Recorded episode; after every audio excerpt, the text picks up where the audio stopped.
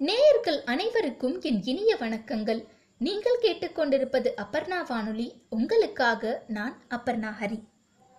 மருதன் அவர்கள் எழுதிய ஹிட்லரின் வதை முகாம்கள் புத்தகத்தில் முதல் இரண்டு பாகங்களாக யூதர்களை அழிக்க நாசிகள் எவ்வாறு திட்டம் தீட்டினார்கள் மற்றும் யூதர்களின் பயணம் எவ்வாறு அமைந்திருந்தது என்பதை முழுமையாக கேட்டோம்.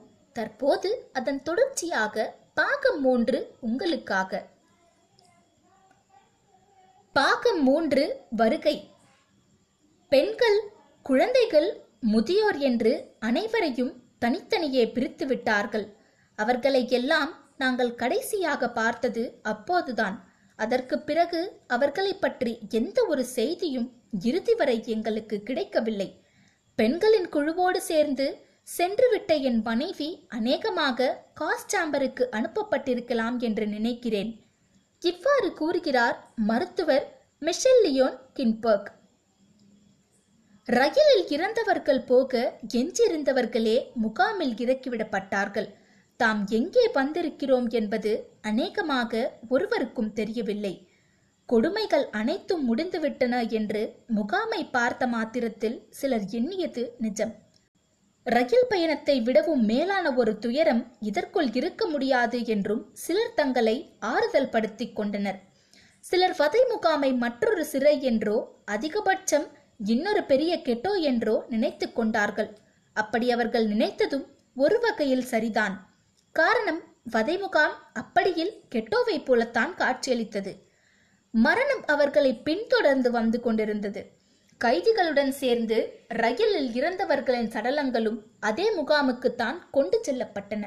அவர்களைப் போல் நாம் இறந்து விடவில்லை என்று மகிழ்வதா அல்லது நம்மை போலன்றி அவர்கள் அதிர்ஷ்டக்காரர்கள் என்று பொறாமை கொள்வதா? ஒருவராலும் உறுதியாக சொல்ல முடியவில்லை. சிலருக்கு நடக்கும் போதே நாய்கள் குறைக்கும் ஒலியும் கேட்டுக்கொண்டிருந்தது அச்சுறுத்தும் அந்த சூழலில் ஜெர்மன் ஷெப்பர்ட் நாய்களின் ஓசை மேலும் கிளியை ஏற்படுத்துவதாக இருந்தது. பெல்சக் வதை முகாமில் இறக்கிவிடப்பட்டவர்களை முதலில் வரவேற்றது ஒரு வினோத வாசம்தான் தலையை உயர்த்தி பார்த்தபோது தூரத்தில் உள்ள புகைப்போக்கியில் இருந்து புகை புறப்பட்டு வருவதை அவர்களால் பார்க்க முடிந்தது.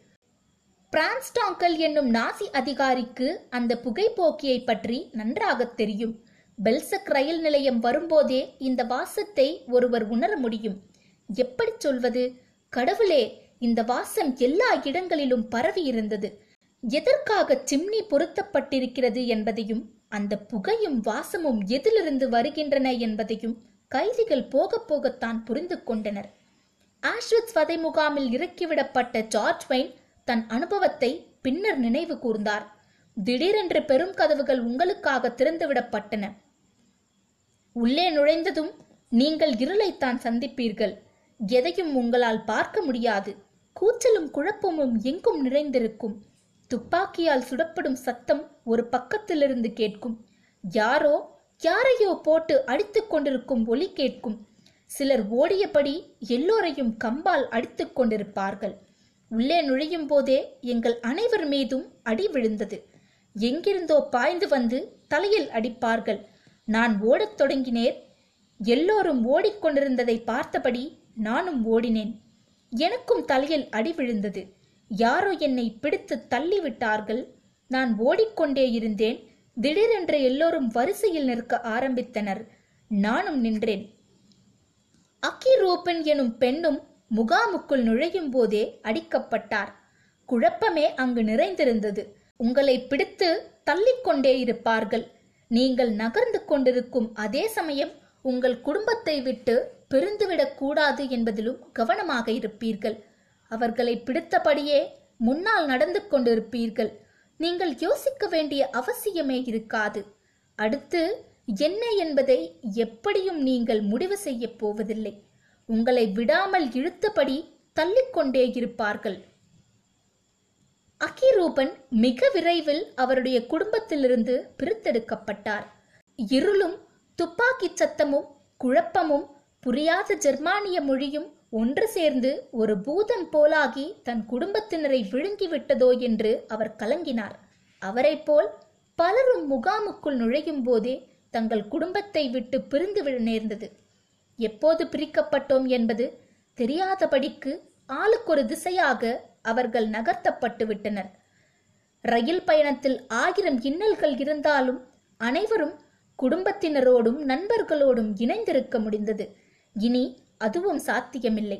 வதை முகாமுக்குள் நுழையும் ஒவ்வொருவரும் எதிர்கொள்ளும் முதல் இழப்பு முதல் பெரும் வலி முதல் பெரும் அடி இதுவே. வந்து இறங்கும் போதே சடசடவென்று கைதிகளை அடிப்பதற்கு ஒரு காரணம் வைத்திருந்தார்கள் எஸ். எஸ். ஆள்கள். அடுத்து என்ன என்று புரியாமல் குழப்பத்துடன் இருக்கும்போதே திடீரென்று நாலா பக்கத்திலிருந்தும் தாக்குதல் தொடுக்கப்பட்டால் அதை அவர்கள் வாழ்நாள் முழுக்க மறக்க மாட்டார்கள். முகாம் எப்படிப்பட்டது என்பதை அவர்கள் சரியாக புரிந்து கொள்வார்கள்.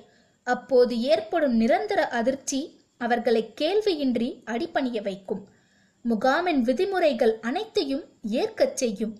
அவர்களை அந்த அடி நிரந்தரமாக சிறுமைப்படுத்திவிடும்.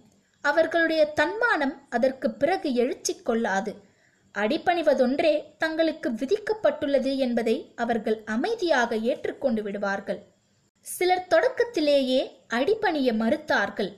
எடுத்ராத்தின் தந்தை ரயிலில் இருந்து இறங்கியதும் மற்றவர்களைப் போல் வரிசையில் நிற்பதற்கு பதில் மீண்டும் ரயிலை நோக்கி ஓடினார். ஒரு நாசி வீரன் இடைமறைத்து தடுத்தபோது என் குழந்தைகளுக்கு பசிக்கும் ரயில் பெட்டியில் ரொட்டியை மறந்து விட்டு விட்டேன் அதை மட்டும் எடுத்துக்கொண்டு வருகிறேன் என்று இறைஞ்சி கேட்டுக்கொண்டார் வரிசையில் நின்று கொண்டிருந்த எடுத் தன் அப்பாவை கலக்கத்துடன் பார்த்து கொண்டிருந்தார். எடித் கத்துவதற்குள் அவர் அப்பாவை சிலர் சூழ்ந்து கொண்டு அடிக்கத் தொடங்கிவிட்டார்கள். தன் குழந்தைகளுக்கு என்ன செய்ய வேண்டுமோ அதை தான் அப்பா அன்று செய்தார். அவர் முகத்தை என்னால் மறக்கவே முடியவில்லை. அதற்கு பிறகு அவரை நான் பார்க்கவே இல்லை என்கிறார் எடுத்.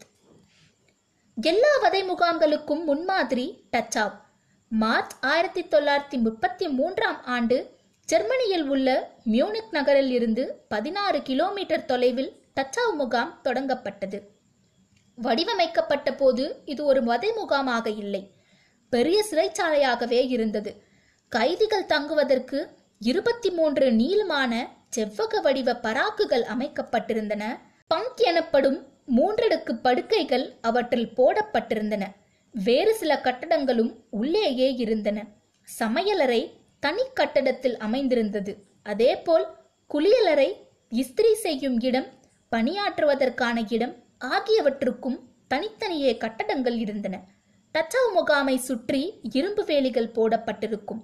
அதில் மின்சாரமும் பாய்ச்சப்பட்டிருப்பதால் கைதிகள் யாரும் தப்பிப்பது குறித்து கனவு கூட காண முடியாது. எஸ் எஸ் உறுப்பினர்களுக்கான பயிற்சி கூடமாகவும் டச்சாவ் விளங்கியது.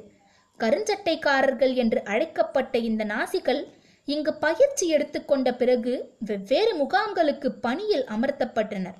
பெரிய முகாம்தான் என்றாலும் வந்து குவிந்து கொண்டிருந்த கைதிகளின் எண்ணிக்கையை பார்க்கும்போது இது மிகச் சிறியதாக மாறிவிட்டது. எனவே போலந்தில் மேலும் ஐந்து முகாம்கள் தொடங்கப்பட்டன. ஆயிரத்தி தொள்ளாயிரத்தி முப்பத்தி ஆறில் சாட்சென்ஹாசன் என்ற முகாம் உருவாக்கப்பட்டது. புச்சென்வால்ட் ஆயிரத்தி தொள்ளாயிரத்தி முப்பத்தி ஏழாம் ஆண்டு தொடங்கப்பட்டது. அடுத்த ஆண்டு ஃப்ளோசன்பர்க் மாதாசென் இரண்டும் ஆரம்பிக்கப்பட்டன. ஆயிரத்தி தொள்ளாயிரத்தி முப்பத்தி ஒன்பதாம் ஆண்டு ரேவன்ஸ்ப்ரூக் தொடங்கப்பட்டது. இருப்பதிலேயே பெரிது ஹாஷ்விட்ஸ் தான். தென்மேற்கு போலந்தில் இது அமைந்திருந்தது. மூன்று வதை முகாம்களை உள்ளடக்கிய கட்டுமானம் இது. எந்த முகாமாக இருந்தாலும் சரி முதலில் கைதிகள் பிரித்தெடுக்கப்பட வேண்டும். ஒரு கைதியின் முகாம் வாழ்க்கை எப்படி இருக்கும் என்பதை இதை வைத்தே முடிவெடுக்கப்படும். பிரித்தெடுப்பு பல காரணங்களுக்காக நடைபெறுவது வழக்கம். சில சமயம் வெறுமனே ஆண்கள் என்றும் பெண்கள் என்றும் பிரிக்கப்படுவார்கள். சில சமயம் பலவீனமானவர்கள் ஆரோக்கியமானவர்கள் என்றும் பிரிக்கப்படுவார்கள். வலுவுள்ளவர்கள் பணியிடத்திற்கு அனுப்பப்படுவார்கள். பலவீனமானவர்களை பராமரிக்க வேண்டியதில்லை. அவர்கள் கொல்லப்பட வேண்டியவர்கள். சில சமயம் நாசி மருத்துவர்கள் தங்களுக்கு தேவைப்படும் கைதிகளை தனியே பிரித்து எடுத்துச் சென்று விடுவார்கள். இவ்வாறு கைதிகளை தனித்தனியே பிரித்தெடுத்து என்ன செய்தார்கள்? அடுத்த பகுதியில் கேட்போம். அதுவரை உங்களிடம் இருந்து விடைபெறுவது நான் அபர்ணா ஹரி. நன்றி வணக்கம்.